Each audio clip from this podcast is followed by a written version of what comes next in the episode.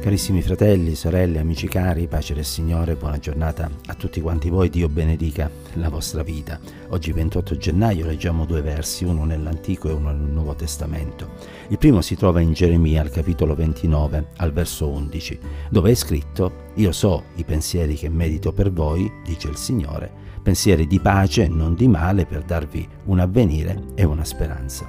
E Matteo capitolo 9 al verso 2 c'è Gesù che dice figliuolo, coraggio, i tuoi peccati ti sono perdonati. Una, mm, uno dei mali che caratterizza la nostra società è lo scoraggiamento. Gli psicologi, gli operatori sociali hanno a che fare con un numero sempre maggiore di persone che si sentono senza forze interiori, emotive. E questo a causa di insuccessi professionali, di delusioni affettive, mm, di problemi anche di salute e eh, bisogna essere onesti, eh, di situazioni complicate ne capitano tutti i giorni e di motivi per poter perdere coraggio e speranza in se stessi e nel futuro ce ne sono tanti.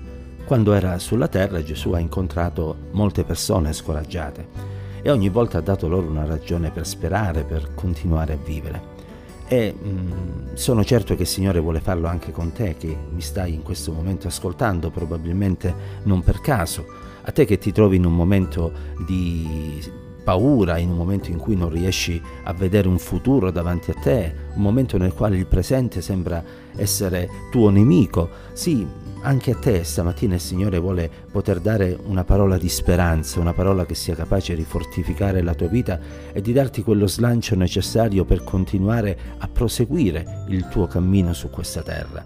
Egli vuole farlo perché vuole darti un nuovo orizzonte e vuole che tu possa eh, avere la certezza che insieme a Lui tu potrai superare ogni difficoltà della tua vita. L'invito di Gesù, in altre parole che troviamo in Matteo 11, 28, venite a me voi che siete affaticati e oppressi e io vi darò riposo, è ancora valido. E allora l'invito che voglio fare a quanti in questo momento si sentono scoraggiati è quello di mettere la propria fiducia nel Signore, perché il Signore è colui che ti ama personalmente e lo fa come nessun altro lo potrà mai fare e se tu glielo permetterai, egli darà una prova di questo amore alla tua vita. Lo ha già fatto quando Gesù è venuto sulla croce, dando oh, la sua giovane vita per la tua salvezza, quando egli ha versato il sangue affinché tu potessi essere lavato, purificata dai tuoi peccati. Lo vuole fare ancora oggi, facendoci sentire magari il calore del suo abbraccio, facendoti vedere magari una risposta inaspettata nella tua vita, dandoti la forza per continuare a resistere nella tempesta che si sta abbattendo nella tua vita. Sì, il Signore vuole continuare a dare a te quello di cui hai bisogno, perché come abbiamo letto nel libro del profeta Geremia al capitolo 29 al verso 11, anche per te egli ha dei pensieri dei pensieri che sono finalizzati a darti un avvenire e una speranza, dei pensieri, dei programmi, dei progetti che sono finalizzati a garantirti pace e non male e proprio per questo stamattina ti dice, così come disse a quell'uomo, eh, a quel giovane in Matteo capitolo 9 al verso 2, coraggio, coraggio, coraggio.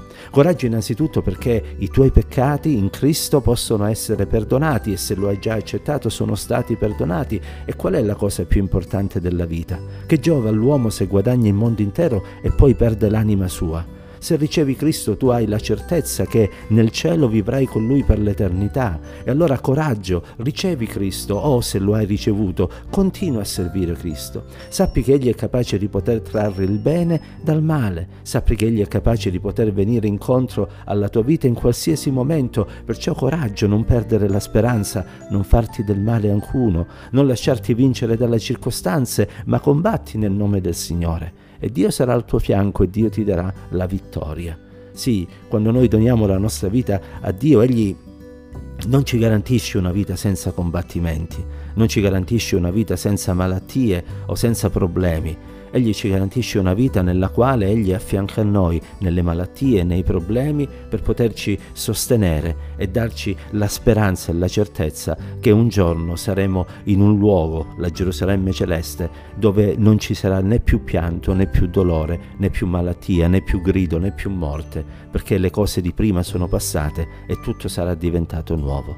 E perciò in vista di quel giorno, in vista di quel luogo, vogliamo prepararci e vogliamo consacrarci, vogliamo santificarci, vogliamo arrenderci completamente nelle mani del Signore affinché Egli possa guidare i nostri passi e possa darci un avvenire, una speranza eterna che sicuramente non ci delurerà, ma anzi ci sorprenderà, perché ciò che Dio sta preparando per quanti lo amano e lo temono è qualcosa di glorioso. Perciò coraggio ancora in questo nuovo giorno e se dovesse succedere qualcosa che in qualche modo ci porta afflizione, alziamo lo sguardo verso il cielo, guardiamo al Signore e noi troveremo le forze per andare avanti. Che la pace, la grazia, l'amore, la presenza di Dio siano con noi ancora oggi.